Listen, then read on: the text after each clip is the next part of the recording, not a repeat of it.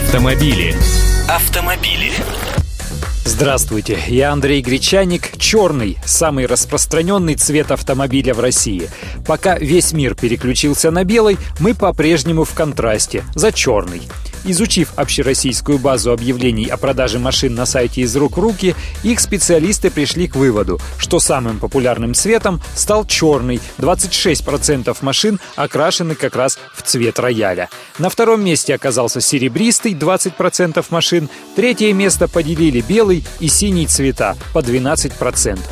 Модный ныне коричневый, аристократичный и дорогой, у нас не в чести. Всего-то 1% машин окрашен в цвет шоколада. Кстати, популярность тех или иных цветов автомобилей зависит от региона их приписки. Черные машины чаще всего выбирают жители Москвы, около 30% от общего количества продаж столицы.